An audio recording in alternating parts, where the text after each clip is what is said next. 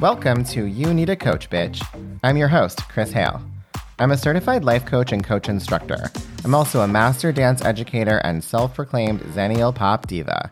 Every week, I bring you a conversation to help you harness your inner authority by popping the patriarchy and crafting the life of your dreams. Are you ready to unleash your inner creator? Let's go.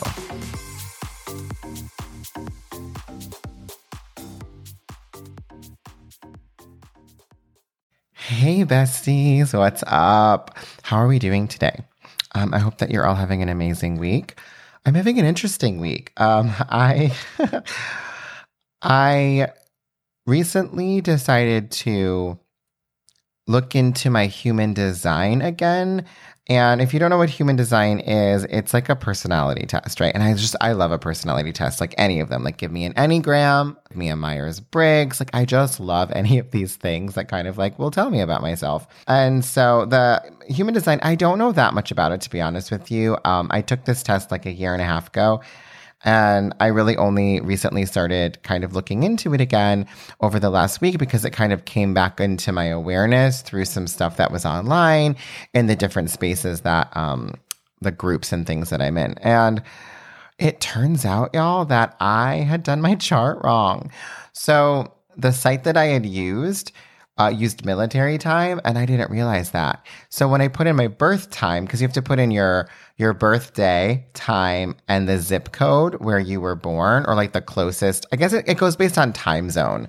Um, so you know you can put in the closest that you can get to where you were born, um, if that particular city is small and doesn't come up on your chart or on the website you're using, but whatever. I um I put in it was using military time, so I just like put in 646, not realizing that I needed to put in like 1846. So anyway, so I had sent a test to my best friend because I wanted her to do it. And she was asking me questions about like some of the other features on the website. And I didn't really know what she was talking about because that wasn't the site that I used. So I went in and I put my information in. And this this one had the, the option to choose AM or PM. So I chose PM. And all of a sudden my chart pops up and I was like, wait, what? Wait, this is different. Why is this different? And I realized it was because of the time. So I thought that I was a projector in terms of human design. And it turns out that I'm actually a reflector. And this kind of shook me a little bit. It was a little disorienting at first. Like I was like, oh my God, like whole new identity. Not really. I mean, I'd kind of only been looking into it for like two days and sort of just starting to kind of read about it, learn about it, and resonate with some of the things. And I will say, someone who is an expert in human design, I was talking to them online and she mentioned that I was I was saying that I felt a lot of resonance with projectors and she said that makes sense because of all of the openness in my chart. If you don't know what human design is and you have no idea, you're like, Chris, what the fuck? Please stop talking. Or now you're just like completely intrigued and you're going to go do your chart. Either way, I'm not going to stop talking about it yet. In my chart, in in the chart as a projector, I would have had one defined center. And in my chart as a reflector, I have no defined center. So all that openness and kind of like the wisdom and knowledge that um, is present in the projector is also kind of pr- present in the reflector. So there are some parallels and likenesses, but then there's also so many other things that actually resonate more for me as a reflector. So it was really interesting to kind of lean into that today, kind of get to know like that part of myself and what I really like about these things. So I just want to take a second and maybe I'll do an entire episode on this or maybe this is it. Maybe this is just all we'll ever talk about these tests, but I do enjoy these personality tests, but I think sometimes we can take them a little too far and try to live by them as like hard and fast rules and we have to remember that this is just information. And the thing that I, I take from it the most is when I start to get away from myself, when I start to get away from what like I intuitively know about myself. Like as a reflector, um, we don't have consistent energy and we're like kind of not meant for like the nine to five. It's really hard for us to action our way into things. Um, we have to take a lot of time to make decisions. We need a lot of rest. And these are things I know about myself and I can sort of like lose sight of them when I'm getting all these messages from the outside world and thinking that I need to show up a different way in order to achieve my goals. But these kinds of things, whether it's this or the Enneagram or my Myers Briggs, they really help to kind of refocus me back to what I already know is true for me, to lean into that a little bit more and to trust that I can do things the way that feels right for me. And I'm still able to be just as successful as anybody else. That is what has been going on for me this week. And now on to what we're talking about today and that is transitions. Big life transitions, small life transitions, whatever, just transitions. Because it's it's one of the things that I help my clients with the most. Often they're looking to leave like a corporate or other job where they're employed by someone else and they're ready to embark on an endeavor of being their own boss, right? Being an entrepreneur, being a solopreneur. Um, and this can be a huge shift for people. But also, um, it doesn't have to be that. It can be the case where they're going from one job to another or they're ending a relationship or going through some other kind of like loss, right? We have to remember that whenever we're leaving something, there is a loss. And so there's stuff to be processed. Uh, maybe it's a shift in identity, kind of like I'm going through this week. But when we're doing any of these things, or anytime there's like a transition, there's going to be a lot that that comes up for us to work through generally speaking, as a species, we don't like change. Like, even if you are the kind of person that chases new things, the adjustments and growing pains of the newness will surface somewhere at some time. And we just want to be able to acknowledge them. We want to address it. We want to like see and feel all the feels that come up, and we want to work through that. I have to say that one of the things that like I maybe have not been so great at is processing transitions like when I left Soul Cycle or when I stopped selling real estate. Um, there are like people who were a part of my life that I might never see again that I like don't think I, I never really stopped to process that. And only in hindsight am I like, oh my God, like where is that person? Do I even know how to contact that person? Will I ever see that person again? Because I'm just so quickly on to the next thing. So that is a big step, right? That's one of the the major things that I want to help my clients through is like making a plan for a transition for all the things that are going to come up. And the first thing that we need to do uh, when we're thinking about making a change is we want to really get clear on our reason for that change. Now, most often we are seeking change because of the way we think we're going to feel if we make that change. So, like, you feel really shitty at your job. So, the obvious answer is for you to leave it. Now, if you're my client, you know I'm not going to accept that as the reason. and my reason for that is because we just we need to investigate like how responsible you are for the crappy feelings you have. Our feelings are created by our thoughts for the most part. Um, and we're in control of that. Now, yes, there is a set of feelings that comes from the body up instead of the brain down, but we aren't as tuned into those. And to get good at accessing them, we really do need to do a lot of work of understanding like how our nervous system is calibrated so that we can um, hear that kind of that intuition, those feelings, because it's not always as loud. Um, sometimes it's just our fight or flight that is being activated, and we'll we'll listen to that, um, which we want to listen to what's going on in terms of that. But like, right, if you've had a lot of trauma you might be calibrated to be like hyper vigilant, right? To kind of see a threat where there isn't a threat. Um, and so we need to learn how to like differentiate that. We need to learn how to take care of ourselves. Like that's work to do. Um, and that might be work that you would want to do with like a trauma specialist, like a therapist who specializes in trauma. For our purposes, we're really just talking about like the the thoughts that are going on in your head that are creating your emotional experience, right? Like what I do as a coach is focus on mindset and thought work. So, more often than not, right? You're experiencing the world mostly through your observation of circumstances and the perceptions or stories you're making up about what you're witnessing. right? And those stories create the feelings that you're most attuned to. So when someone comes to me and they're overwhelmed or frustrated or they're at their wits' end and all they want to do is leave their job, we make a plan for them to get to a place where they feel at least neutral about their job. Sometimes we even get to a place of them loving their job again before it's time for them to go. And now I can totally hear you saying, like, well, if I love it, why would I leave it? And my answer to that question is always like, just because you want to because something else is calling to you, because something else is lighting you up and you want to go experience it, because your standards have changed and this job is like no longer meets them. Even if that is the case, you still don't have to be mad about it. um, we just want to be honest with yourself. So we start with like, why did you want that job in the first place? What needs did it meet? How was it the perfect fit at the time? How have your standards now changed? What is it that no longer is in alignment with what you're wanting in your life? Um, maybe you've learned all that you can there and it's just time to move on. We want to be really clear with ourselves about the things that don't work for us.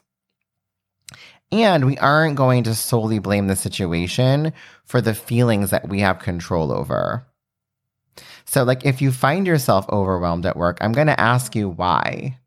If you tell me it's because people are constantly asking so much of you and and they have expectations about how available you need to be for them, I'm going to need more information.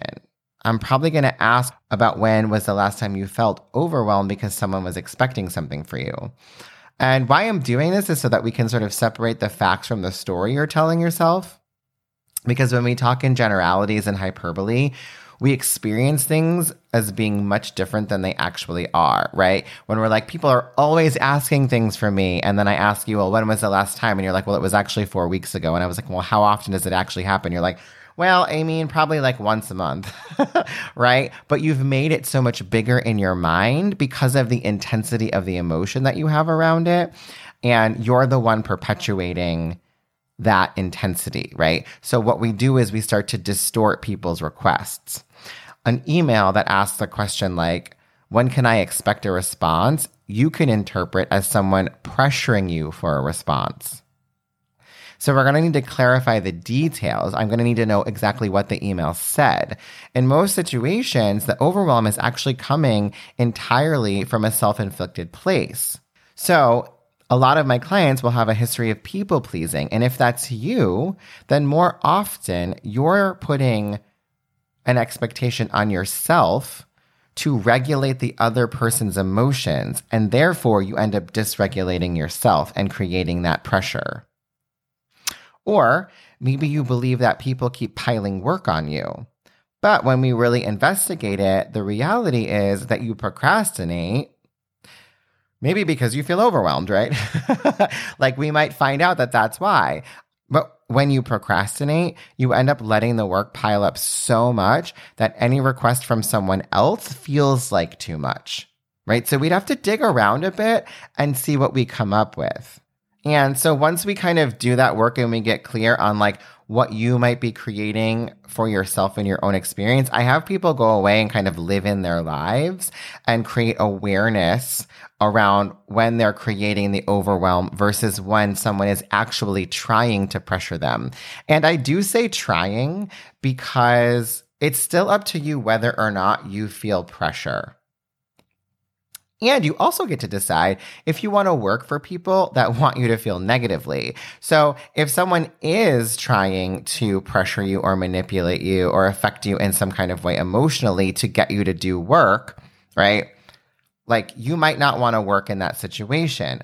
However, you might find that with the reduction in self inflicted pressure, you aren't as bothered by someone else's urgency you might be able to believe that someone else's emergency doesn't have to be yours, right?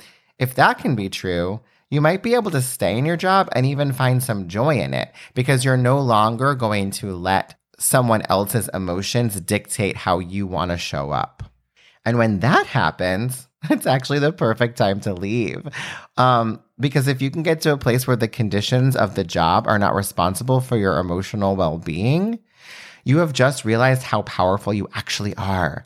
And it gives you the boost to negotiate the terms of your departure in a way that benefits you instead of like having you running away from an unmanaged emotional life. And now this might be total news for you and might completely blow your mind, but you do not have to feel bad about something in order to walk away from it. I want all of my clients to love their reasons for leaving. And I guarantee you that making the decision to walk away because your feelings are hurt or because you feel overwhelmed, when you didn't have to feel overwhelmed, that's never going to satisfy you. Because what that means is that you're reacting to others instead of deciding for yourself what works for you. But I want to say that the reason we do this is because we've been taught that there needs to be someone to blame for our unhappiness. And it like certainly as fuck can't be us. And so then we have to make like the other person or the job the enemy so that we can justify leaving. But there never needs to be an enemy. And I really think that this comes from like the belief that we need to have like a quote unquote good reason to want to leave or to want the change. And like we've somehow erroneously decided that the only good reason to leave is if something has gone wrong. We do this all the time in relationships. We measure the success of a relationship on its longevity. And basically, you won the relationship game if you make it to death. So, like, that leaves us with the only way to justify ending it is if something has gone terribly wrong. So then we just start looking for and obsessing over flaws in our partner in order to give us an out. This sets up this false binary wherein we tell ourselves um, we're settling if our partner doesn't always make us happy and that we need to leave. But the truth is, other people are not responsible for our happiness. And also, you're never going to be 100% thrilled with your partner 100% of the time. This is just life. So, every experience you are in is going to be 50 50. It's going to have its pluses and its minuses. We talked about this when we were talking about making decisions. And I do want to mention that I don't want you to use this concept against yourself. So, the caveat to all of this is that there are real untenable situations, right? Ones where there is abuse of power, there are microaggressions, there's blatant racism or homophobia, transphobia, sexual harassment, any other kind of harassment, right? These things do exist.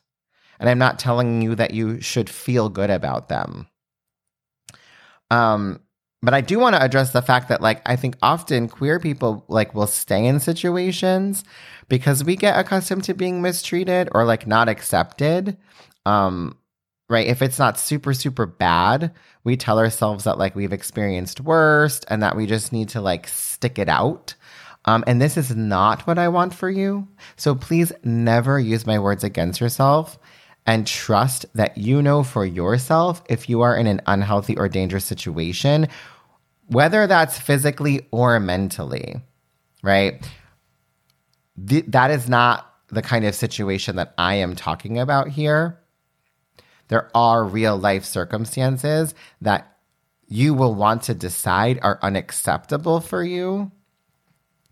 But I do have to say, you also don't have to feel bad about them. You don't have to be angry about them. You don't have to be mad about them. There doesn't have to be outrage. There can just be a boundary that's like, if I experience harassment in the workplace, I'm out. Done without the drama.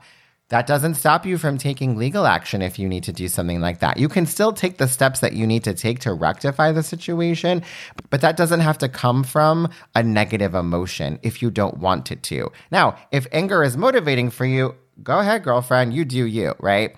But it's still a choice, it's an option, and you get to decide what feeling you take action from. Okay, that was my little tangent.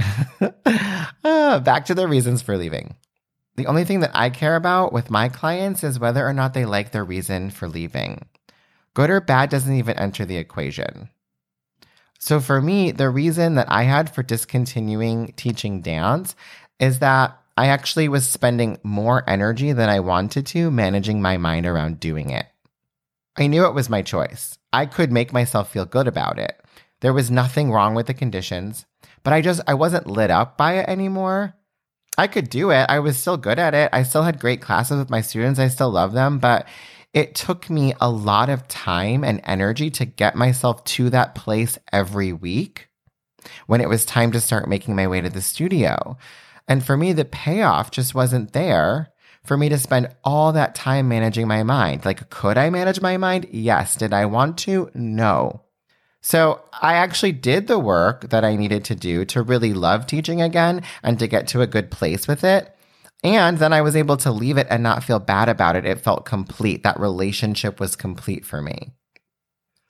Another one of the common reasons that my people say that they need to like get out of their work situation um, is because that is because they think they won't have time to start working on their own business until they leave their current job. And I just want to offer that this is completely false. I know plenty of people that have built multiple six figure side hustles while also working full time. If you cannot fathom the possibility of this, then you should definitely book a consult and we need to start working together because you have some stuff to work through. right? That's just a thought error and we we will dismantle it, but it's going to take some time um, and intentional focus to create the path that's going to be most successful for you to like juggle and manage both things. So once you've made the decision that you're ready for the transition, then what? Well, then we plan it out. We're going to prepare for the many steps it will take and we're going to uncover any and all the emotions that are going to arise as you begin that process. And the longer the runway, the more time you're going to have to process as you go. The shorter the runway, the less time you're going to have, but you're going to still need to give yourself time to process. For me, I feel like I'm just starting to kind of recover from my transition away from working full time for the life coach school.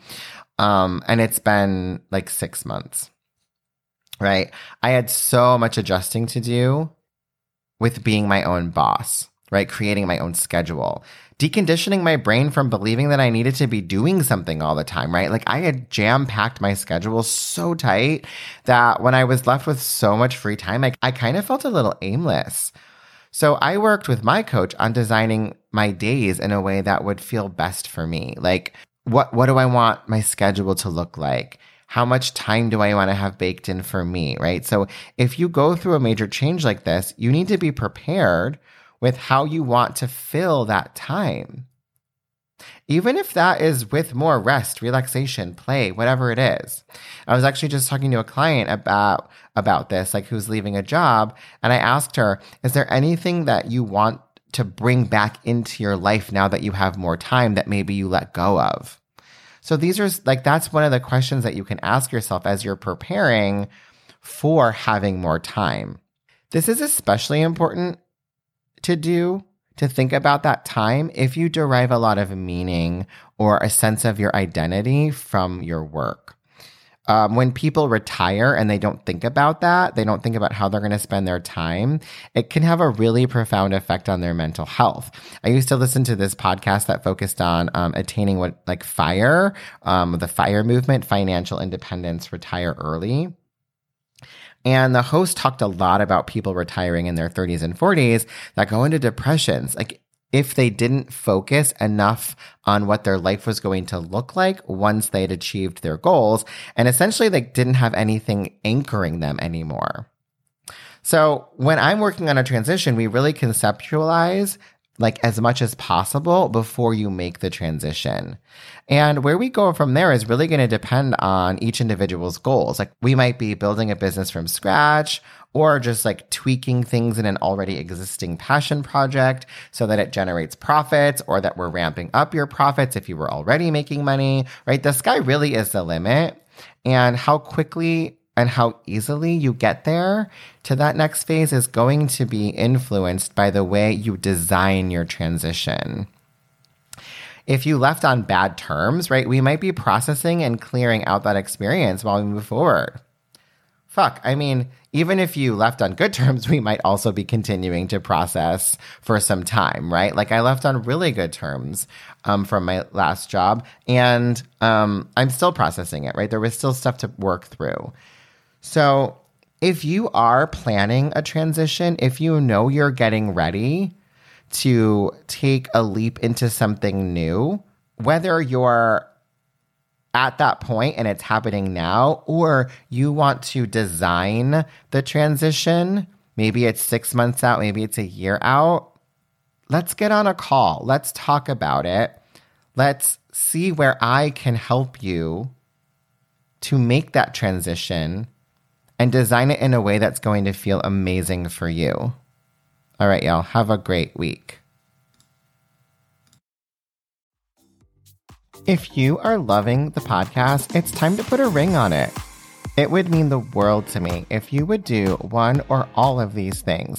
First off, subscribe wherever you listen to your podcasts, or all the places podcasts are available if you want to be extra.